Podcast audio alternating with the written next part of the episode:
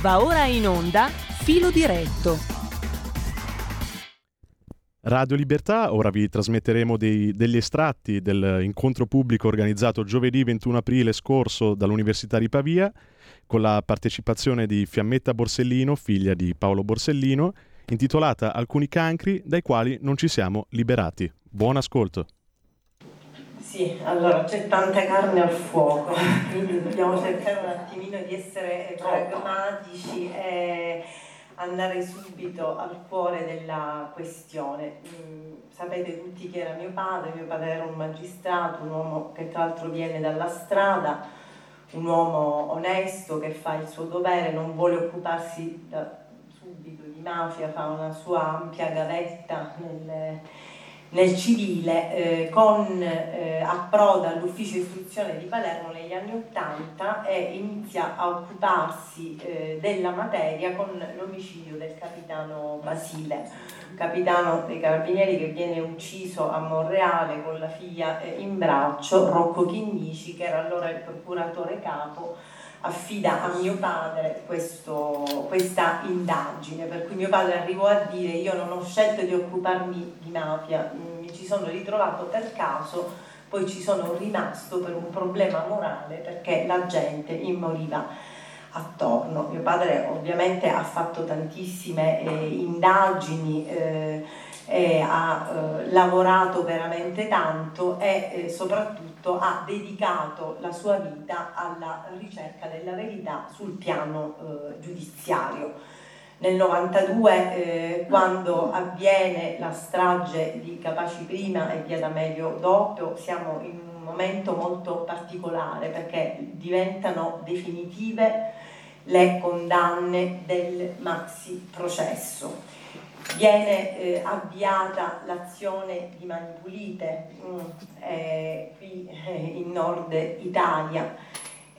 parallelamente si stava avviando un, un'importantissima indagine voluta da Giovanni Falcone in Sicilia, di cui appunto i promotori erano i ROS, eh, che indagine mafia appalti, che non era direttamente affidata a mio padre, ma mio padre nel eh, 92, quando ritornò a Palermo dopo la sua esperienza marsalese, chiede di occuparsi di queste indagini perché lui aveva una delega soltanto per Agrigento e Trapani, ma eh, l'allora capo dell'ufficio istruzione di Palermo, eh, Pietro Giammanco, non volle fino alla fine ehm, dargli questa, questa, questa delega.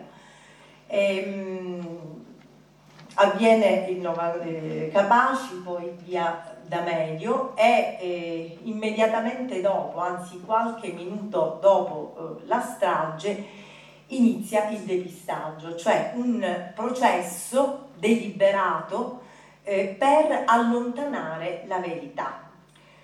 Ora ci dobbiamo eh, un attimino chiarire il fatto che l'omicidio, la strage di Via D'Amelio avviene per mano mafiosa, la mafia è la mano armata, è la mafia corleonese, eh, c'è una commissione eh, di cui fanno parte Graviano, Messina Denaro e quant'altro, ma eh, ricordatevi che è stata anche definita di tipo terroristico mafiosa. Questo vuol dire che ci sono dei mandanti, oltre la mano armata della mafia, che sono stati individuati in soggetti esterni a Cosa Nostra eh, oramai questa è una verità giudiziaria accertata perché c'è una sentenza che è quella del Borsellino Quater del 2017 che sancisce tutto questo. Ci sono state delle menti raffinatissime esterne a Cosa Nostra che hanno permesso, anche con un atteggiamento omissivo, ehm, che, la strage, che, la strage, potesse, potesse avvenire. Questo ce lo dice anche Spatuzza, che è uno degli organizzatori della strage, che si pente nel 2007, uno degli esecutori materiali, colui il quale preparerà la macchina per il tritolo, lui proprio dichiara che durante le operazioni di preparazione della macchina c'è un soggetto che lui non riconosce come organico a, a Cosa Nostra. Quindi le, immediatamente dopo la strage di Via D'Amelio le indagini dovevano prendere due direzioni, quella della pista mafiosa e quella della pista esterna alla mafia. Se non che assistiamo immediatamente dopo la strage, ma già qualche minuto dopo, ad un inquinamento probatorio che permette un allontanamento della verità. E questo inquinamento probatorio purtroppo è facilitato da una condotta anomala proprio degli addetti ai lavori, cioè il teatro della strage viene ehm, assolutamente non preservato, viene fatto in modo che all'interno di Via D'Amelio potesse passare la mandria di bufali per cancellare di fatto tutte le prove, ci sono magistrati che arrivati sul luogo della strage da subito hanno comportamenti poco consoni perché diciamo che la, la sparizione dell'agenda rossa è frutto anche del fatto che magistrati hanno maneggiato eh, la borsa, l'hanno presa, l'hanno consegnata nelle mani di persone senza accertarsi della loro identità. Parlo appunto delle testimonianze del ruolo avuto dal dottore Ayala, magistrato che uno, fu uno dei primi ad arrivare in via D'Amelio e che ha dato molteplici versioni rispetto a al, al prelevamento della borsa. Quindi inizia già un inquinamento probatorio che è facilitato da persone che fino in fondo non fanno il loro dovere. Ecco, assistiamo già dalle prime indagini, cioè dal eh, 94, ad una serie di anomalie che caratterizzano sia la fase, la fase investigativa sia la fase eh, processuale, perché durante la fase investigativa, per esempio, non si assumono testimonianze importantissime come eh, quella dell'allora procuratore capo Gianmanco, il capo dell'ufficio eh, di Palermo con cui mio padre aveva enormi dissidi sia eh, per le frequentazioni, eh, vi ricordate che in quel periodo venne ucciso tra l'altro pure Lima, che era eh, come dire il riferimento di Andreotti in Sicilia, viene ucciso qualche settimana prima di via D'Amelio, Gianmanco fu quello che fino alla fine non volle dare la delega a mio padre rispetto alle indagini mafia appalti, Gianmanco fu quello che nascose l'informativa del ROS circa eh, la, l'arrivo dell'esplosivo a Palermo, cosa che mio padre apprende solo per caso incontrando l'onorevole Salvo Andò in aeroporto. Ecco, la testimonianza di Gianmanco non è stata mai assunta a processo. Vi ricordo che allora la procura nel 94 era formata da eh, Tinebra, dalla dottoressa Boccassini nella prima fase perché lei era venuta a Caltanissetta solo per le indagini di Capaci, c'era il dottore Petralia, la dottoressa Panna e il dottore Di Matteo, giudice alle prime armi. Ecco, quello che fu riservato da subito ad una strage come quella di via D'Amelio furono magistrati, eh, esclusa diciamo, la dottoressa Boccassini che, ripeto, partecipò alle prime fasi perché si occupò prevalentemente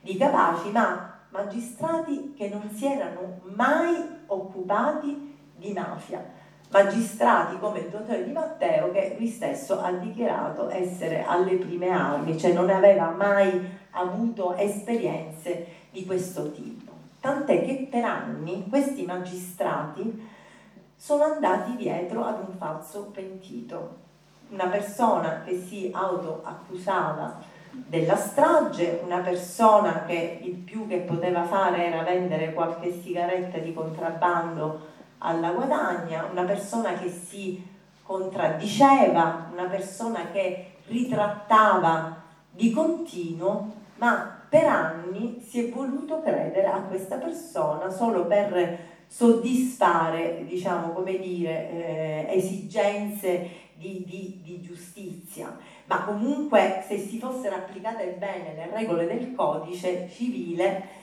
fondamentalmente non si sarebbe dato seguito per vent'anni a questa, a questa persona e invece questo è avvenuto eh, per anni.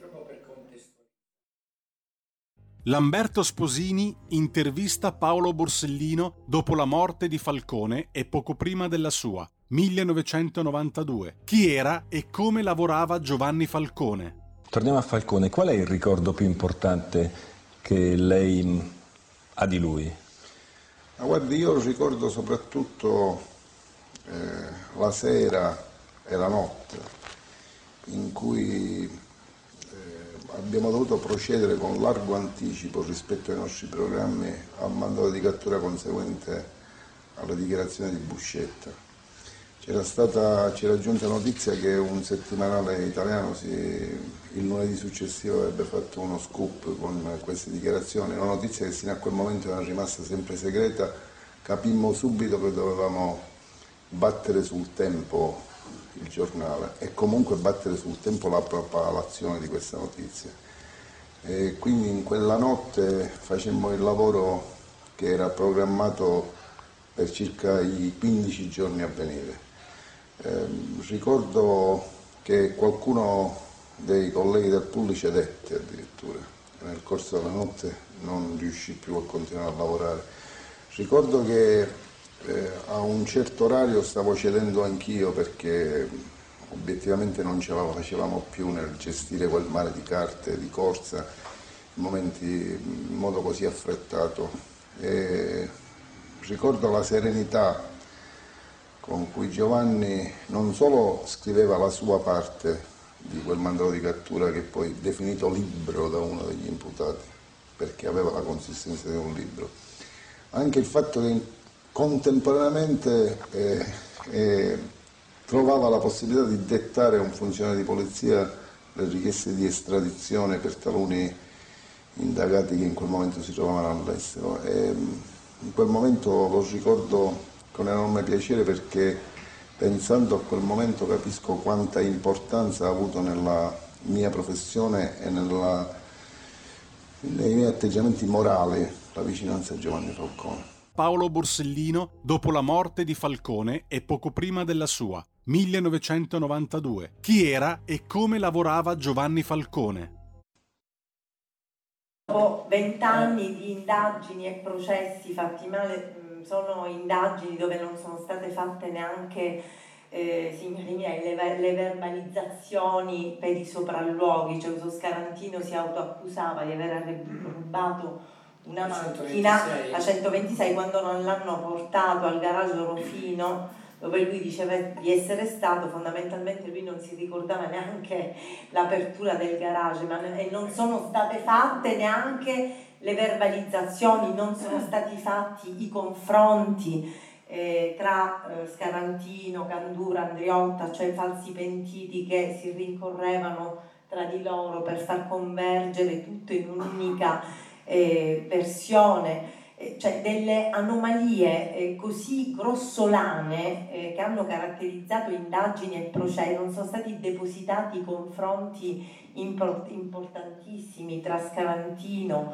e, e mafiosi doc come Cancemi, come Di Matteo Mario Santo e La Barbera, dove questi mafiosi non, non riconoscevano quest'uomo. Ecco, questi, de, questi, confronti sono stati depositati soltanto eh, nel 97, quando invece già nel 95 al Borsellino 1 eh, momento in cui si stava formando la prova in dibattimento, avrebbero potuto fare crollare un processo. E sono stati depositati nel 97 soltanto dopo una estenuante eh, battaglia fatta proprio dalle difese degli imputati.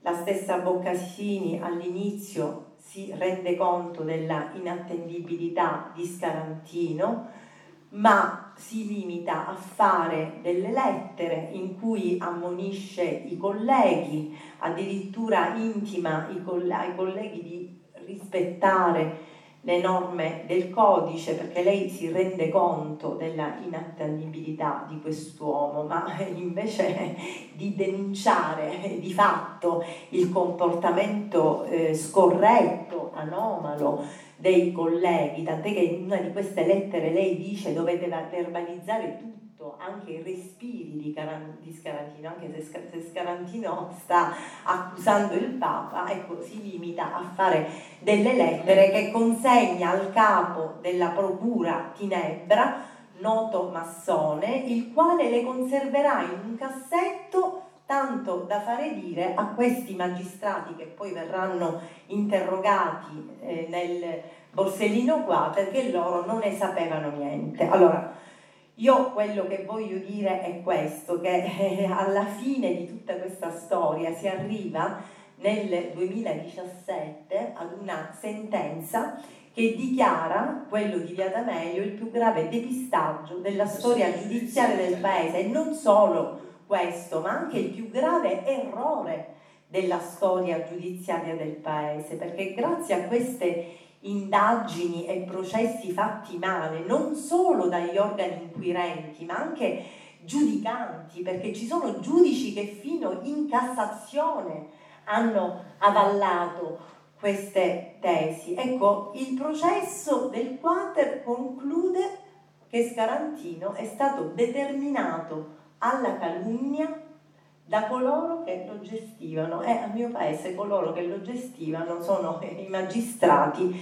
e i poliziotti. E così finisce il quadro anche grazie tra l'altro ad un pentimento importante che è quello di Spatuzza, ancora una volta è sempre un uomo di mafia che si pente, il quale sposta l'attenzione eh, dei, della mano operativa dalla guadagna, da cui veniva appunto Scarantino, a, a Brancaccio e poi Spatuzza svelerà di essere stato lui a eh, appunto eh, confezionare la macchina in un garage che non era quello Orofino ma era quello di via Villa eh, Sevaios.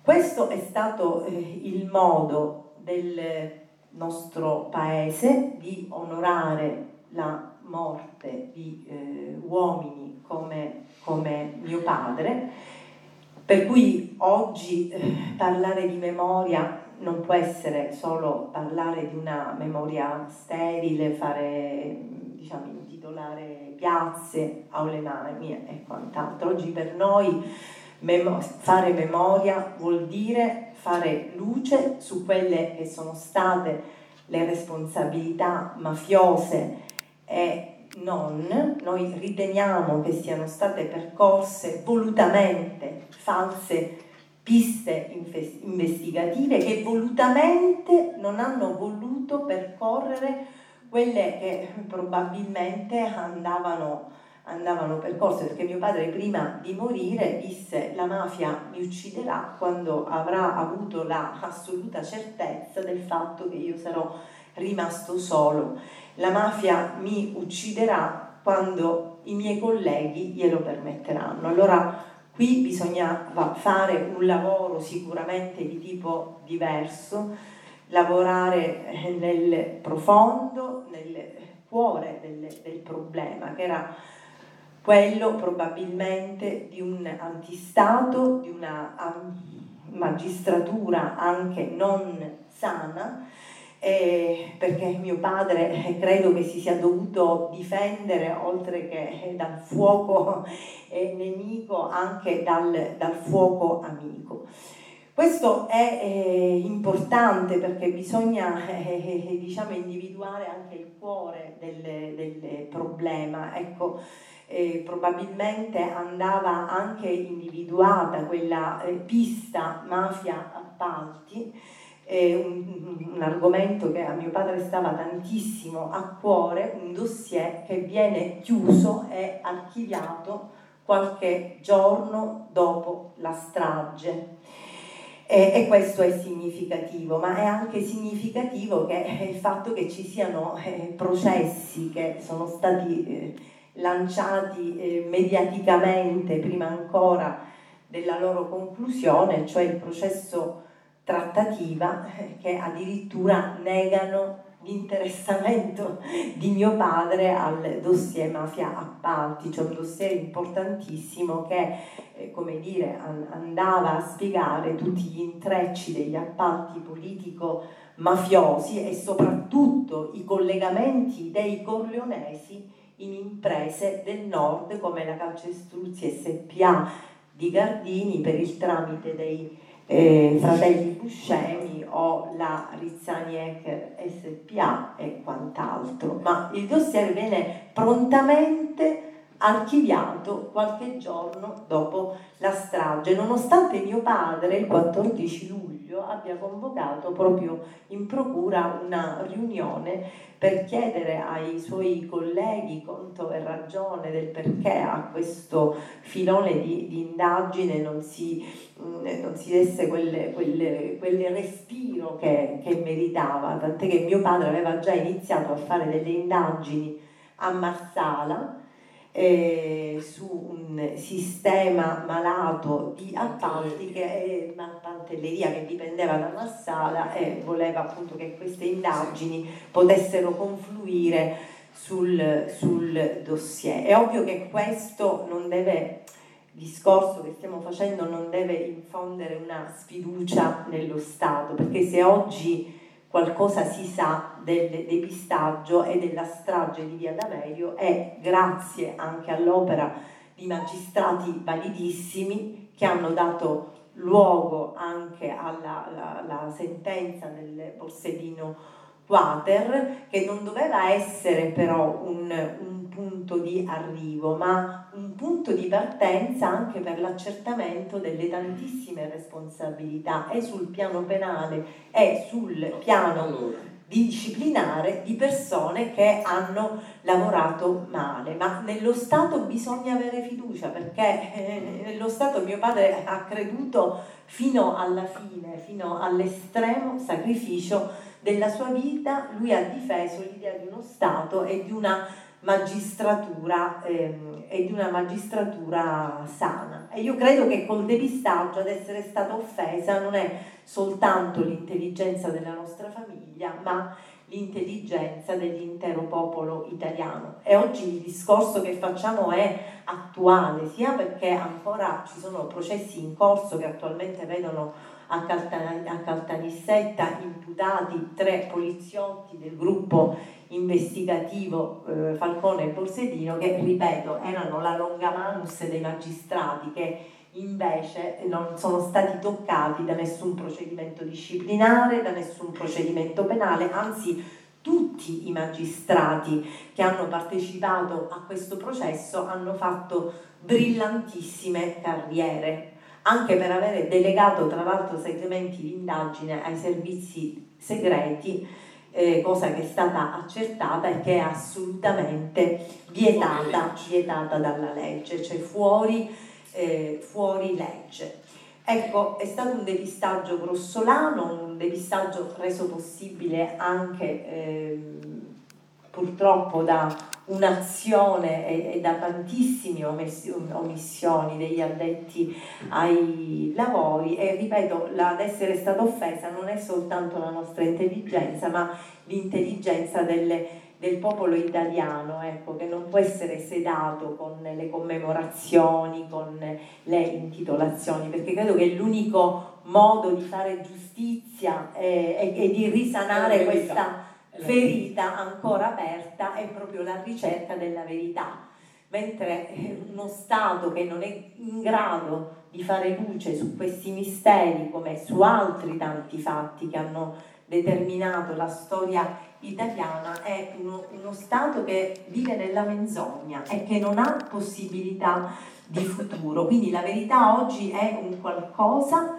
che riguarda tutti noi, perché non, il fatto che non ci siano più stragi non, non vuol dire che le stragi non possano ritornare, come le guerre, nessuno pensava ad un ritorno di una guerra così arcaica, così medievale, intanto è tornata, intanto quando si abbassa la guardia, quando si finisce di chiedere verità, quando si lavora male, quando la tensione si allenta, ecco che le forze della mafia e non, come quelle che dicevi tu poco fa rispetto alle elezioni, si riorganizzano. Quindi eh, diciamo che alimentare la cultura antimafiosa, che vuol dire conosc- conoscenza di questi fatti non perché appartengono al passato, ma perché sono più attuali eh, che mai.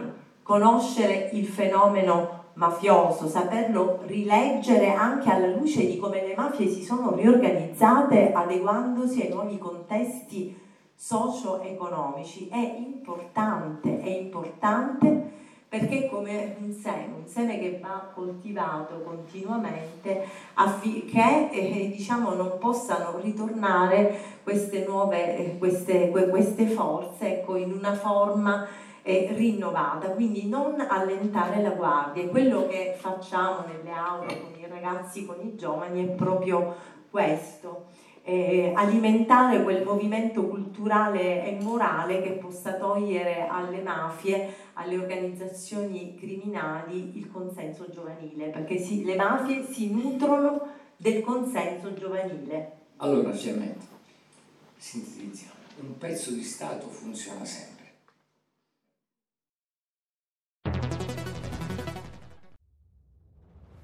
Chiediamo meno sbarchi, più sicurezza più assunzioni per le forze di polizia. Scrivi il codice D43 nella dichiarazione dei redditi. Destina il 2 per 1000 del tuo IRPEF alla Lega. Il tuo sostegno vale 2 per 1000.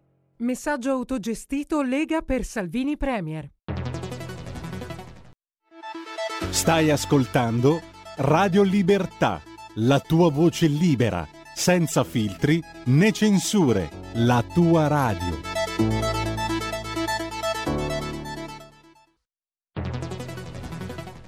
Scopri Radio Player. Oltre 130 radio nelle tue mani con un touch. Da ascoltare ovunque, anche on demand. Scarica gratis l'app Radio Player e vivi una nuova esperienza digitale. Radio Player, l'app ufficiale delle radio italiane. Anche Radio Libertà è su Radio Player Italia.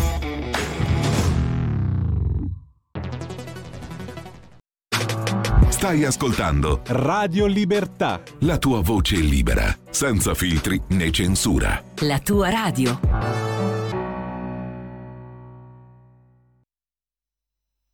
Certo, capisco quello che dici tu. La più grande, ehm, il più grande depistaggio nella storia giudiziaria eh, italiana, quel processo, il Quater, nessuno lo conosce, tutti conoscono quel processo là questo è anche questo frutto di una cattiva informazione, di una cattiva informazione. Di una cattiva informazione. E questo è il motivo per cui a un certo punto ho deciso di parlarne io, per esempio. Eh, cioè, la mia...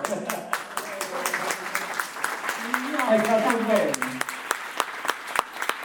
Il mio impegno civile nasce prima di tutto da questa esigenza di denuncia rispetto a quello che è successo. Prima, certo, se non c'era una verità giudiziaria non posso fare come persone che parlano dei processi prima che ancora si concludano. Quindi insomma eh, mi sono sentita titolata eh, nel momento in cui il processo si è concluso. Mio padre ha sempre detto dovete parlare quando sapete cosa dire, che quando avete delle, delle cose eh, certe poi da qui è nato anche tutto il, il, percorso relativo alla condivisione di quella che è stata la storia personale, umana e la figlia. Però prima di tutto era necessario parlare, parlare di tutto questo, ma anche per fare capire alle persone che sì, si muore di mafia, ma si muore fondamentalmente per solitudine in Sicilia a Palermo, si muore perché si è lasciati completamente da soli, si muore perché c'è un fuoco amico che, che, che è il nemico, perché c'è un fuoco eh, di, appunto, di, di, persone vicine che ti remano contro e anche perché c'è, una, c'è stata un'indifferenza eh, generale da parte della, della, società civile che fino a un certo momento ha pensato che i problemi della mafia fossero problemi solo di, da eh, relegare a magistrati o poliziotti o problemi da eh, come dire, confinare soltanto eh, in determinate regioni. Oggi la storia ci ha dimostrato completamente il contrario, le mafie seguono i soldi, oggi le mafie eh, sono molto più radicate al nord dove c'è più benessere che a sud lo dimostrano tutti i processi che si stanno celebrando in Emilia in Veneto nei confronti dell'Andrangheta e della Camora, lo dimostra il fatto che la maggior parte dei beni confiscati, oggi il maggior numero dei beni confiscati si trova in, in, Lombardia. Però questo, ecco, certi magistrati l'avevano già capito 30 anni eh, or sono, 30 anni or sono, e si muore per solitudine, quindi oggi quello che sicuramente non dobbiamo fare è essere indifferenti. Ma mio padre diceva nei momenti di maggiore entusiasmo a Falcone la gente fa il tifo per noi rispetto invece a momenti assolutamente di, di sconforto quando nei condomini si firmavano le lettere per farci allontanare perché le scorte eh, davano eh, diciamo, disturbi psicologici ai, ai bambini. Ecco, ehm, si muore per solitudine fondamentalmente. Io ehm, diciamo da questa storia dobbiamo anche trarre l'insegnamento ecco, che eh, la, la, mafia, come diceva mio padre, non può essere una asettica e, eh, opera di repressione, ma deve essere quel movimento culturale e morale che deve necessariamente coinvolgere i, i, i giovani eh, per togliere proprio il loro consenso alle mafie che verranno definitivamente sconfitte quando eh, i giovani, le nuove generazioni negheranno il loro, il loro consenso. Perché non abbiamo un dibattito? Magari ci sono delle domande. Ecco, vai domani meglio adesso o 30 anni fa? Eh? No, è meglio adesso o 30 anni fa? Ma allora, è meglio adesso o 30 anni fa? La mafia è stata sconfitta, ha vinto, ha perso. Secondo me bisogna uscire assolutamente da questo tipo di eh, semplificazioni che vogliono la mafia vincente, perdente, la mia antimafia più fresca di bucato della tua, perché queste sono purtroppo, ehm, come dire, delle semplificazioni che servono a liquidare la questione molto facilmente rispetto a un problema che invece è molto ma molto più complesso e le semplificazioni non fanno bene alla, alla soluzione del problema perché le mafie ci sono, si sono riorganizzate, si sono adeguate ai nuovi contesti socio-economici. Oggi che cosa si dice? Che la mafia investe in borsa, la mafia investe nell'alta finanza, i figli dei Graviano hanno studiato in Svizzera economia. Oggi la mafia probabilmente ha capito che sparare o fare le stragi eh, porta ad una eh, reazione forte per cui non conviene più, allora cambia strategia, cambia volto ed è proprio eh, a questo che ci dobbiamo assolutamente preparare, quindi è una mafia molto più nascosta. Io quando sono arrivato a Palermo nel 79, a Palermo tu puoi fare i bagni fino a novembre, non c'era un ristorante con i tavolini all'aperto. Pensa oggi che cos'è Palermo. Quindi uno deve chiederselo, si sta meglio oggi o si stava meglio quando c'erano 150 omicidi al giorno e non c'era un ristorante? Sicuramente si sta meglio oggi, e, e, e, diciamo sa, sarebbe una, come dire, un, una bestemmia. O comunque una sconfitta dire che in 30 anni non è successo niente, il fatto solo, solo di essere qui oggi dopo 30 anni a, a parlarne ci fa capire come mm. veramente ci sia una vittoria a Pavia, come ci sia una vittoria veramente della vita, della vita sulla, sulla morte, perché se eh, le idee, i comportamenti, gli esempi che ci hanno lasciato eh, questi uomini oggi eh, vengono seguiti eh, da giovani, da giovani che magari hanno deciso di fare determinati percorsi eh, di studi, di vita, scelte, grazie a questi esempi, ecco io credo che queste persone oggi eh, sono, eh, sono, vive, sono vive e questa è la cosa principale. Lamberto Sposini intervista Paolo Borsellino dopo la morte di Falcone e poco prima della sua. 1992. Paolo Borsellino, il sopravvissuto, un cadavere che cammina. Posso chiederle, ed è l'ultima cosa, se lei si sente un sopravvissuto? Guardi, io ricordo ciò che mi disse Ninni Cassarà allorché ci stavamo recando assieme al sul luogo dove era stato ucciso il dottor Montana alla fine del luglio del 1985, credo. Mi disse convinciamoci che siamo dei cadaveri che camminano. La, l'espressione di Nini Cassarà io potrei anche ripeterla ora, ma mm, vorrei poterla ripetere in un modo più ottimistico io accetto la... l'ho sempre accettato, il, più che il rischio, la, la condizione, quali sono le conseguenze del lavoro che faccio, del luogo dove lo faccio e vorrei dire anche di come lo faccio. Eh, lo accetto perché ho scelto a un certo punto della mia vita di farlo e potrei dire che sapevo fin dall'inizio che dovevo correre questi pericoli.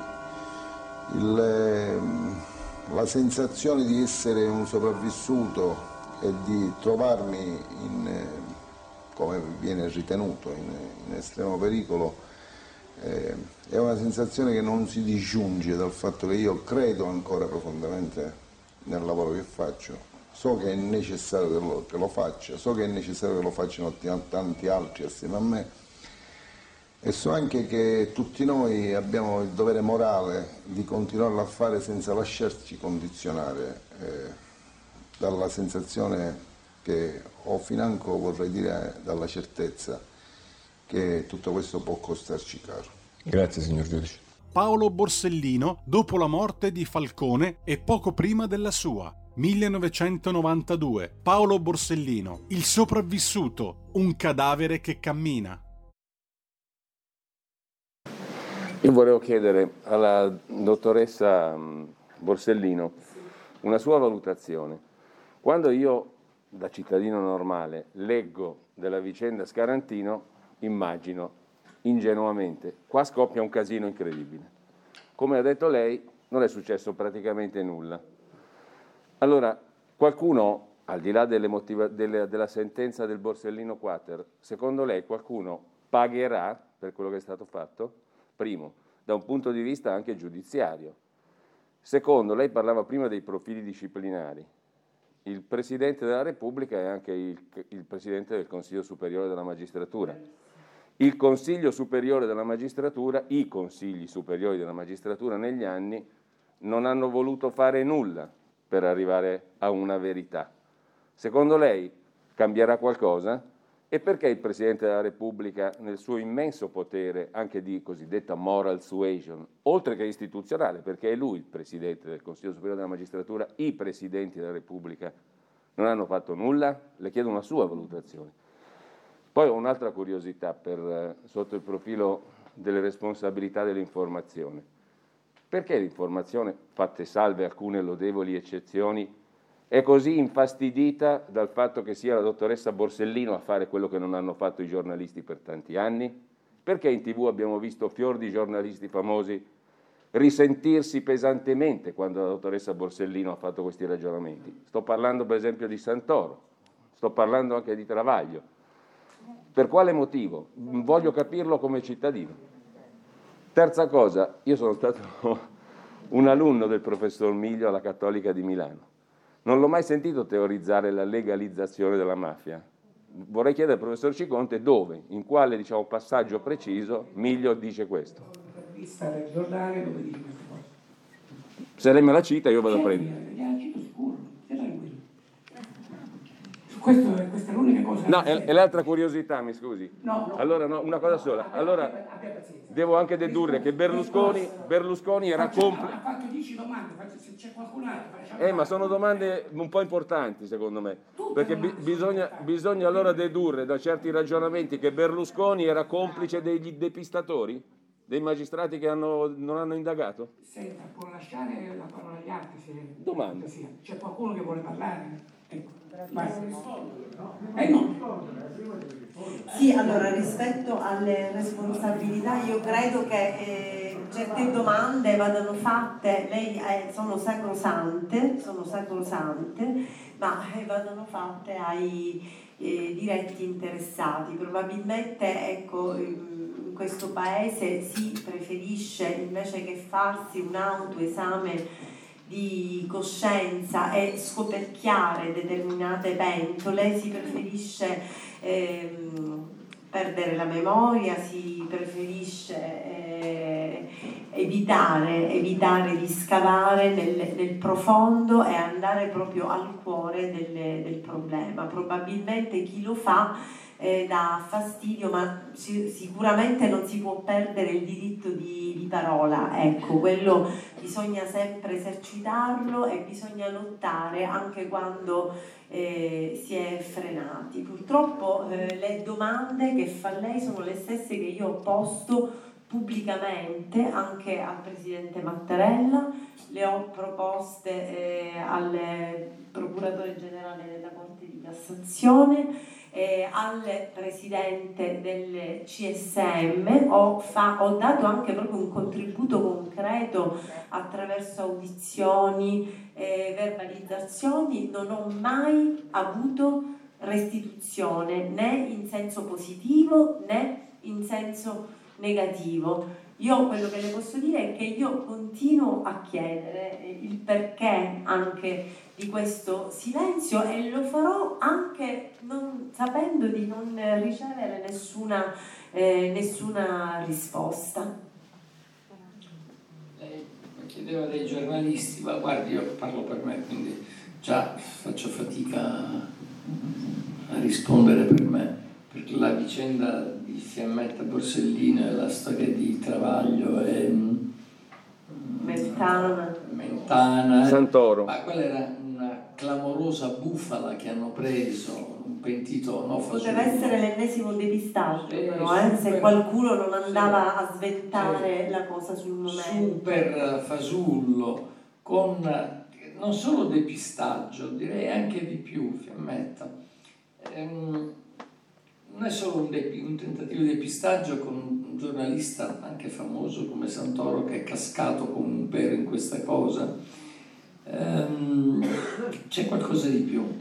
C'è anche una tendenza, oltre al depistaggio, c'è anche la tendenza ad una narrazione, più passa il tempo dalle stragi, ma è stata solo la mafia, ma quale? Ma qua con i servizi segreti, la CIA, i marziani, piace sempre, io lo vedo anche con il caso La Torre, lo vedo qua, con altri casi, c'è proprio una tendenza, che so, Chinnici, prendi Chinnici, il, il consigliere Chinnici salta in aria il 29 luglio dell'83 con un'autobomba, tutti i giornali, vabbè, va attentato alla libanese, era peggio che, che il Libano là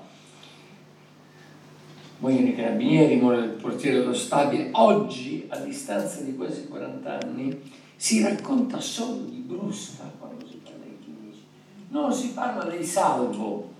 I salvo che erano gli uomini più potenti della Sicilia, i finanziatori della corrente democristiana, albergatori, esattori, uomini d'onore della Cosa Nostra, Oggi quando parli del dottore Chinnici, parli solo di Bruschi, salvo sono stati cancellati. E così si fa con questo, come si chiama, non me lo ricordo questo pentito, Avola, che è un buffone, da vent'anni è stato certificato buffone, un giornalista famoso cade nella trappola come un, come un fesso, cioè depistaggio e narrazione insieme, quindi è ancora più pericoloso, perché il depistaggio lo puoi, lo puoi scoprire. La narrazione la, la, narrazione invece coinvolge milioni di persone, è più difficile da, da, da convincere milioni di persone rispetto a un fatto. Comunque, un'operazione molto squallida quella, secondo me. Poi se la sono prese con fiammetta, no? Più che presa hanno tentato, io volevo parlare del vero problema, il vero elemento acceleratore della strage, mafia appalti. Tra l'altro il fatto che sia, stato, sia stata proprio questo filone di indagine acclarato sempre dalla sentenza del Quater che ha accertato eh, nel dossier mafia appalti, eh, cioè il sistema del, dell'intreccio degli appalti politico-mafiosi come l'elemento acceleratore della strage, perché lì tu andavi a toccare l'elemento fondamentale eh, che è l'interesse proprio delle organizzazioni mafiose, i soldi, i patrimoni. Io credo che uno, per esempio, delle delle matrici della, delle cause della strage di Capaci, dell'omicidio di Falcone, sia questo interessamento di Falcone proprio ai patrimoni, ai paradisi fiscali. Non vi scordate che quando ci fu l'attentato alla Daura eh, eh, Falcone era proprio con un magistrato svizzero, quindi eh, io credo che questa attenzione a, al cuore del problema, cioè i soldi, i patrimoni, i paradisi fiscali, è un problema che poi dopo Falcone non ha affrontato più nessuno in fondo. E l'accertamento delle responsabilità di cui lei parlava, sia sul piano penale che disciplinare dei, degli investigatori e dei magistrati, è, eh, denota sicuramente come in Italia c'è un sistema di poteri forti sicuramente che dominano la nazione e che non vanno contro se stessi perché il, cane, il detto cane non mangia cane. È vero però non dobbiamo smettere di denunciare questa cosa e di mettere comunque queste persone di fronte alla loro responsabilità o mancata responsabilità, perché prima o poi queste persone si dovranno guardare davanti allo specchio e chiedersi veramente chi sono, se si sono meritate lo stipendio. Comunque le denunce vanno fatte. Il dossier Mafia Appalti è stato proprio voluto da quelle persone che lei ha citato. E quello, questo che è un dato di fatto, cioè comunque eh, Mori, eh, De Dollo, Subranni sono quelle persone che insieme a Falcone hanno dato vita a questa indagine importantissima e questo è un dato di fatto, è un dato di fatto che Subranni fu quello che informò mio padre circa l'arrivo delle, del tritolo. Que- questi sono dei dati assodati, poi fondamentalmente il papello non è stata mai riconosciuta le, le, l'esistenza. Eh, questa trattativa che vuol dire che cosa? Dialogare con Ciancimino per convincerlo ad una collaborazione, sono ovviamente attività che si sono sempre portate avanti, ecco, addirittura che un processo che arrivi a negare l'interessamento di mio padre a questo filone di indagini, quando invece è dimostrato il contrario, è ovvio che ti fa sorgere qualche dubbio rispetto al fatto che mh, si siano seguite delle piste assolutamente sbagliate e le condanne dei mafiosi sono le condanne che comunque erano state fatte tempi eh, addietro, diciamo. Quindi diciamo che sono state condanne che non facevano altro che ricalcare il teorema Buscetta, non è che era una cosa... Eh, ma le condanne forse dei boss, dei, dei mandanti, dei man- eh? Ah, Sì. quella della, della trattativa. Assolutamente, il teorema Buscetta, no? No, no, sta parlando della- dei condannati, della trattativa che hanno Sì. condannato i mafiosi e non gli altri. Sì. Erano eh, persone che stavano indagando su un filone di indagine importantissimo e questo è un dato di fatto, mafia- è una verità accertata che Mafia Appalti Su mafia con gli fosse stata appalti l'elemento aumenta. della strada. Sugli, sugli appalti, con gli appalti si mettono d'accordo sempre, non si ammazza mai con gli appalti. Io non credo che, questa è la mia opinione naturalmente diversa dalla tua, che quel rapporto sia stato l'acceleratore delle stragi.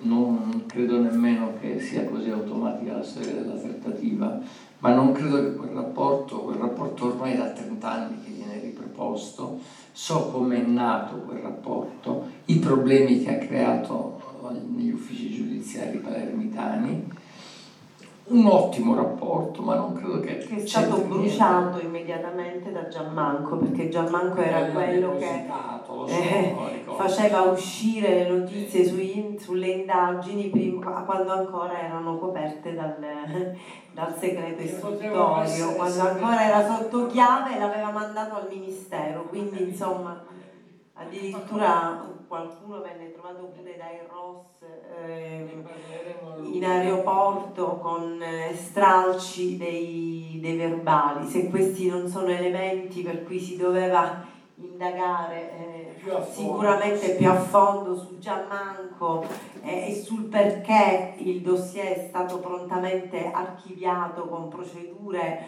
eh, quasi da so, una giustizia che non riesce a, a riconoscere perché mai un- una cosa era stata archiviata con questa velocità. Quindi mh, a me qualche dubbio invece me, lo, me la fa sorgere questa cosa, assolutamente sì.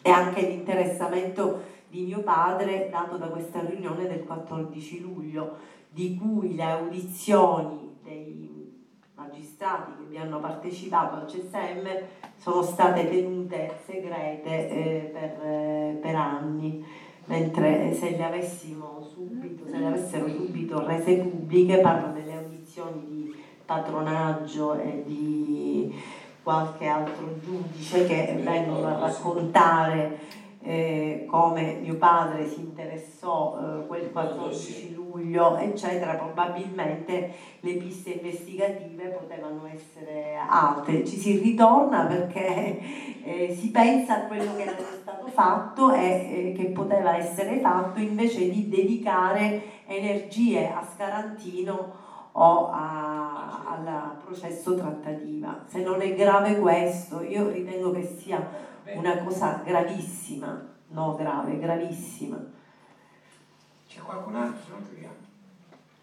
Allora io ne approfitto per ringraziare innanzitutto quelli che hanno organizzato questi incontri e il curatore del dottor Ayala perché è stato il protagonista due settimane fa di un altro intervento qui ed era sembrato persona molto lucida e sicura dei fatti per cui appunto quel passaggio mi ha un po' incuriosito volevo chiederle se potevo un pochino approfondire Sì, basta, basta che leggete ecco, gli atti giudiziari, le sue deposizioni che anche sono sintetizzate in eh, un libro che è stato curato da Salvatore Borsellino sulla sparizione dell'agenda rossa. Sono state date molteplici versioni eh, rispetto al ritrovamento, al prelievo e alla consegna eh, della borsa e, mh, che poi unitamente al comportamento di La Barbera, del- dell'investigatore che addirittura tenne questa borsa buttata in un divanetto del commissariato per giorni, già i primi giorni del, eh, di, del- di luglio disse che l'agenda non era mai esistita, che tutto era andato bruciato e non si capisce come che la borsa è stata ritrovata intatta e l'agenda che era dentro no, allorché mia, mia sorella il 22 novembre ne, ne denunciò la, la, scomparsa. Probabilmente dovete fare a lui le domande giuste, ad Ayala, non a me, perché è lui che deve rispondere delle versioni. Io sinceramente è una cosa che ho chiesto pubblicamente sempre, non avendolo mai visto a casa mia, ma non, non ho mai ricevuto nessuna, nessuna risposta, nessun chiarimento. Ma è giusto chiederlo a lui, bisogna fare le domande giuste al momento giusto. Avete ascoltato Filo Diretto